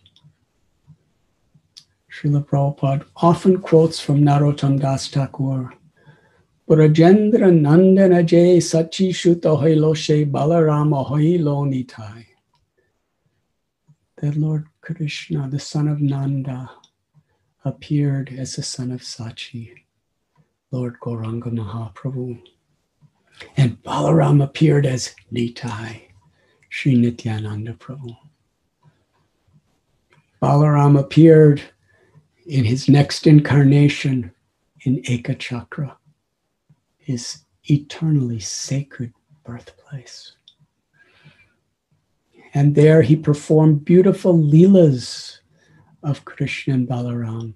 And so often he took the role of Krishna, and so often he took the role of Balaram in beautiful play games and dramas he performed with his little friends. But ultimately, Nityananda Prabhu, as Balaram, his only purpose was to give pleasure to Lord Chaitanya Krishna, to facilitate and assist the mission of Krishna.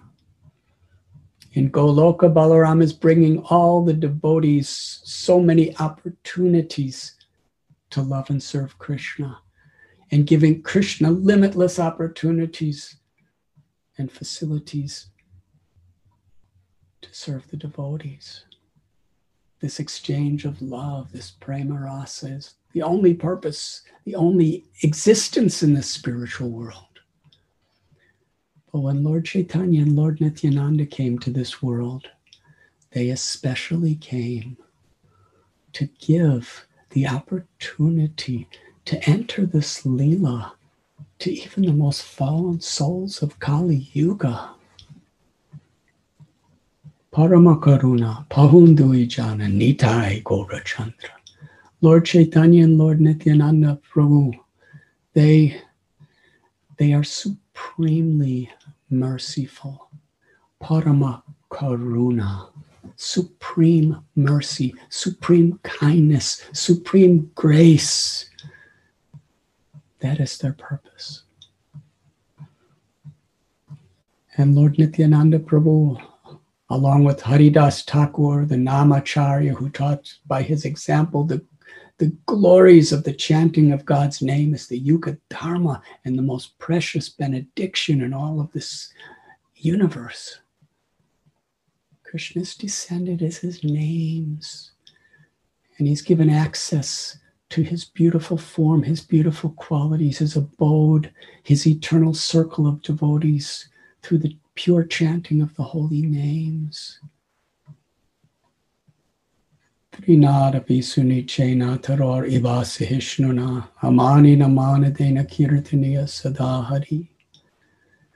Humility like grass, tolerance and forgiveness like tree, eagerness to offer all respect to others and not to demand or expect respect for oneself. When we can cultivate these values in our life, then Krishna reciprocates when we chant his holy names and actually reveals the higher taste. And ultimately uncovers Prema Pumartha Mahan Nitya Siddha Krishna Prema Sadhya Kabunai Sravanadi Sudicheti Korye Yudoi. Mahaprabhu's teaching that love for Krishna, prema, is within our hearts. By associating with those who are aspiring to love Krishna and by chanting Krishna's names and glories, this love is awakened. Jeev Jago, Jeev Jago, Goda Chandra Wake up, wake up, sleeping souls, to the love that's within our heart, to the happiness that we're all seeking. Param Vijayate Sri Krishna Sankirtanam. Greatest benediction Lord Chaitanya and Lord Nityananda has given us in the Sankirtan of the holy names. Lord Chaitanya instructed Nityananda Prabhu in Navadvip to go to everyone without discrimination, without considering proper time or place or person. Give everyone the opportunity to worship Krishna, to remember Krishna, to chant Krishna's name, to hear about Krishna. Krishna is your mother, your father. He's the treasure of your life and your life and soul. This was the message that Lord Chaitanya gave for Nityananda and Haridas to share. Jagai and Madhai, they were so cruel, so envious, so disrespectful. They committed every type of sinful criminal activity. And nobody could stop them. They had such power. And they even attempted to kill Nityananda Prabhu. But still, Nityananda Prabhu was willing to accept being beaten in the head with them and bleeding profusely and just prayed, please accept Krishna's names, please accept Krishna's mercy. And when Lord Chaitanya came to punish Jagai and Madhai and manifested death personified, and as Sudarshan Chakra appeared, Nityananda Prabhu with tears of compassion in his eyes begged Lord Chaitanya to give them love of God Krishna Prema. And Jagai and Madhai became Paramhamsas, Mahabhagavats, great saints, lovers of Krishna, entered into the inner circle of Lord Chaitanya and Lord Nityananda's circle of devotees. This was Nityananda Prabhu. As Balaram, with his blade of grass, he conquered Romaharshan, who was a hypocrite, and who was misleading society. But as Nityananda, he took that blade of grass and put it between his teeth as a sign of humility and went to the same types of people and even more. And he fell on his knees and bowed down to them and folded hands, begged them, please, Lord Chaitanya has come to give you Krishna prema. Take Krishna's names. Be with Krishna's devotees. Feel the joy of loving Krishna. He would beg. And even if he was rejected, he just kept begging. That is the mercy of Lord Nityananda, which is the fullest manifestation of the love and the compassion of Lord Balaram. Just as the fullest manifestation of Krishna's mercy came as Lord Chaitanya. In Brindavan, there are perhaps 5,000 temples of Radha Krishna. There's Radha Gopinath, Radha Shamsundar, Radha Raman, Radha Govinda, Radha Madan Mohan, Radha Vijay Govinda, Radha Giridhari. So many temples of Radha and Krishna. And if we go to Brindavan today, as it has been for so long, people address each other Radhe Radhe, Jai Shri Radhe, Radhe Sham or Hare Krishna. Hare is Radha's name. So always Radha Krishna. Srila Prabhupada, he established a temple in Raman Raman Reti. And in that temple is Sri Sri Radha Sham Sundar. Actually, what to speak of devotees of ISKCON throughout the whole world, even the Brijbasis, it's almost unanimously accepted among Brijbasis throughout the whole Braj Bhumi that out of the thousands of temples of Radha Krishna, the deity of Srimati Radharani on the altar in ISKCON's temple is the most beautiful, most loving, attractive form of Srimati Radharani. Radha Sham Sundar. And in reciprocation of Srila Prabhupada's love, Srimati Radharani has manifested such a beautiful, merciful, attractive form. Yet, although the most beautiful forms of Krishna and all Vrindavan are there on the altar, Srila Prabhupada put Krishna Balaram in the center altar and named the temple Krishna Balaram Mandir. Why? Srila Prabhupada's following the footsteps of all the acharyas, and practically all the acharyas, their temples are Radha, Govinda, Radha Madan Mohan, Radha Sham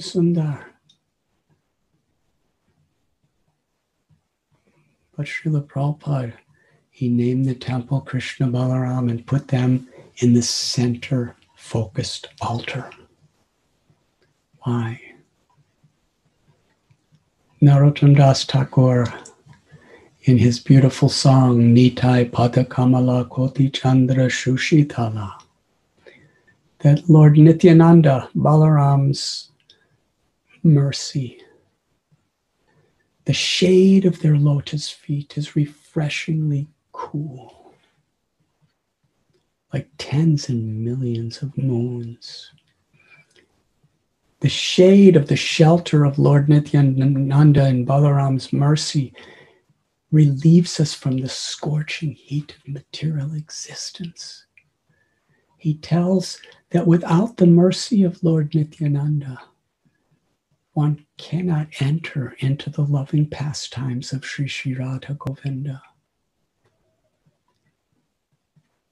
In this world, the Guru and the Guru Tattva is coming from Balaram Nityananda Prabhu. And to be the servant of the servant of the servant in this way is the way to become purified. And in a purified state, by the mercy of Nityananda Prabhu, he gives us to the lotus feet of Sri Chaitanya Mahaprabhu and Sri Krishna Chaitanya Radha Krishna nahi anya. Lord Chaitanya is Radha Krishna. Krishna has appeared with the loving, ecstatic Mahabhav of Sri Radharani and her beautiful golden complexion. That is Lord Chaitanya. And giving the love of Sri Radha, giving her own love in her own special way without discriminating who is fit or who is unfit in this age of Kali Yuga. Giving. Lord Chaitanya, on many occasions, has said that without the mercy of Nityananda, one cannot approach me. So Nityananda Prabhu is giving us entrance into Radha and Krishna's eternal Leela. That is Balaram. And Balaram and Krishna appeared in this world as Lord Chaitanya and Lord Nityananda. And Srila Prabhupada took that mercy of Lord Nityananda and, and, and Lord Chaitanya to the whole world. Srila Prabhupada was living at the Radha Damodar temple of Sri Jiva Goswami, of Sri Rupa Goswami, right at the heart of the place of Seva Kunj, where the Rasa Lila is eternally taking place. That's Srila Prabhupada's home, peacefully residing there. But he departed Vrindavan externally only to take the treasures of Vrindavan's love, the Vrindavan's Leela, wherever he went and share it with the world. He came to New York, San Francisco, Los Angeles. He went to Germany, he went to London, he went to Africa, he went to South America, he went to Russia, he went to Australia. He traveled all over India, he went to Iran and the Middle East in the mood of Lord Chaitanya and Lord Nityananda. The extent of mercy comes through Lord Nityananda, who is Balaram. So Srila Prabhupada gave special feature to Krishna and Balaram to understand that without Balaram's mercy, None of this is possible. And through their mercy, we can enter into the eternal loving pastimes of the all attractive, eternally supreme object of love, Srimati Radharani and Krishna. Srila Prabhupada's wisdom, the depth of his compassion, because he is Balaram Tattva. He is Nityananda Tattva. He is carrying their mercy into our lives and into the whole world. Balaram Jayanti is a day when we can remember and be grateful for the most precious gift that we've all been given and to inspire us to share this gift with others, which was the mood of Lord Balaram Nityananda and Lord Chaitanya and Krishna.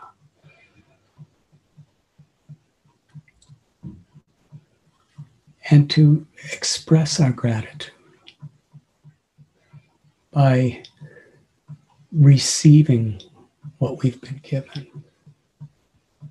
We've been given the instructions to sincerely chant the names of the Lord every day, to take shelter of the holy names attentively with humility, to hear Srimad Bhagavatam, Bhagavad Gita, Sri Chaitanya Charitamrita, Srila Prabhupada tirelessly translated and wrote purports so that throughout time we would have this access to the Lord's mercy, to fill our hearts with hearing and chanting, to fill our hearts with appreciation to the community of Vaishnavas. In Lord Nityananda's Leela, when Prataparudra was rejected by Lord Chaitanya, he was devising so many ways to somehow or other bring Prataparudra Maharaj to receive the mercy of the Lord. When Kal Krishnadas was rejected by Lord Chaitanya, Nityananda Prabhu devised so many wonderful ways by which Krishna Krishnadas could receive the mercy of the Lord. Nityananda Prabhu, Balaram, their Leela is to bring all of us together under the shelter of Lord Chaitanya Mahaprabhu. So we are a family. Gaudiya Vaishnav society is a wonderful, wonderful family of people who are united despite all of our differences and in so many ways. And we're united under the principle of receiving the mercy of Lord Chaitanya and Lord Nityananda, sharing it with each other as a community, uplifting each other as a community and as a community sharing it with the whole world. Paramakaruna. To be little instruments within this limitless ocean of supreme compassion. Srila Prabhupada opened the doors for all of us to enter into these pastimes. So let us pray to Lord Balaram on this day for the spiritual strength to remain faithful and overcome um, quarrel, hypocrisy, and all of these lower tendencies by absorbing ourselves in bhakti, in Krishna consciousness.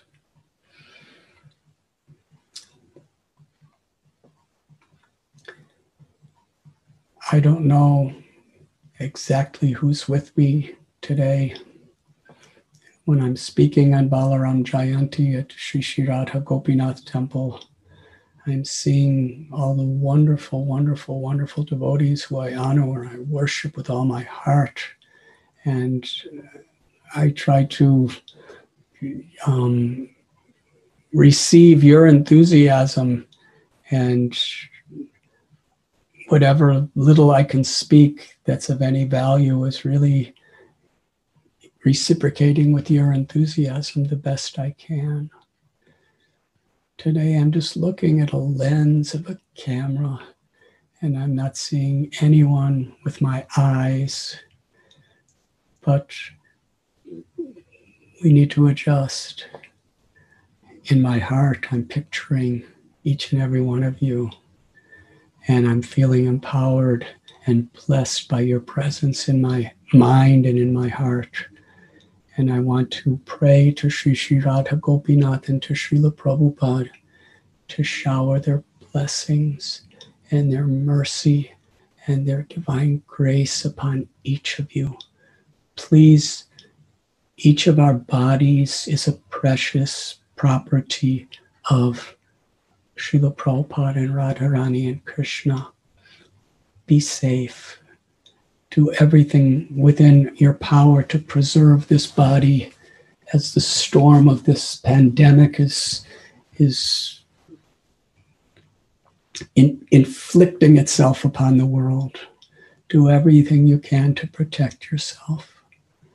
Be in good health. Prabhupada was very concerned with our health. And when we really are trying to protect our health for the purpose of preserving our lives, physical lives, for the service of Krishna, which is so much needed. In this age of Kali, every single devotee is so precious. And every devotee that's lost is such a loss. Recently, my very beloved God brother, Ramdas Abhiram Das, who was one of the great artists along with his wife Dhriti, who revealed such beautiful manifestations of Vrindavan in the spiritual world. Prabhupada called their art windows into the spiritual world. Srila Prabhupada has taken him from this physical world. Let us all offer our gratitude to Ramdas, Abhiramdas Prabhu, and pray, pray to Srila Prabhupada to bless him in every way.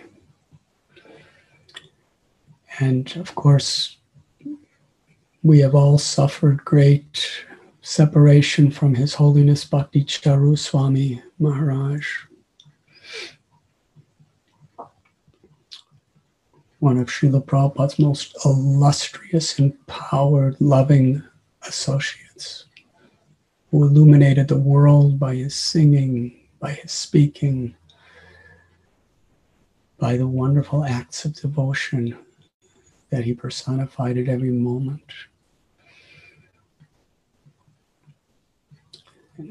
His Grace Shruti Dharma Prabhu, one of our dearmost friends and the leader of so many devotees who humbly serve the Vaishnav community as his only purpose in life.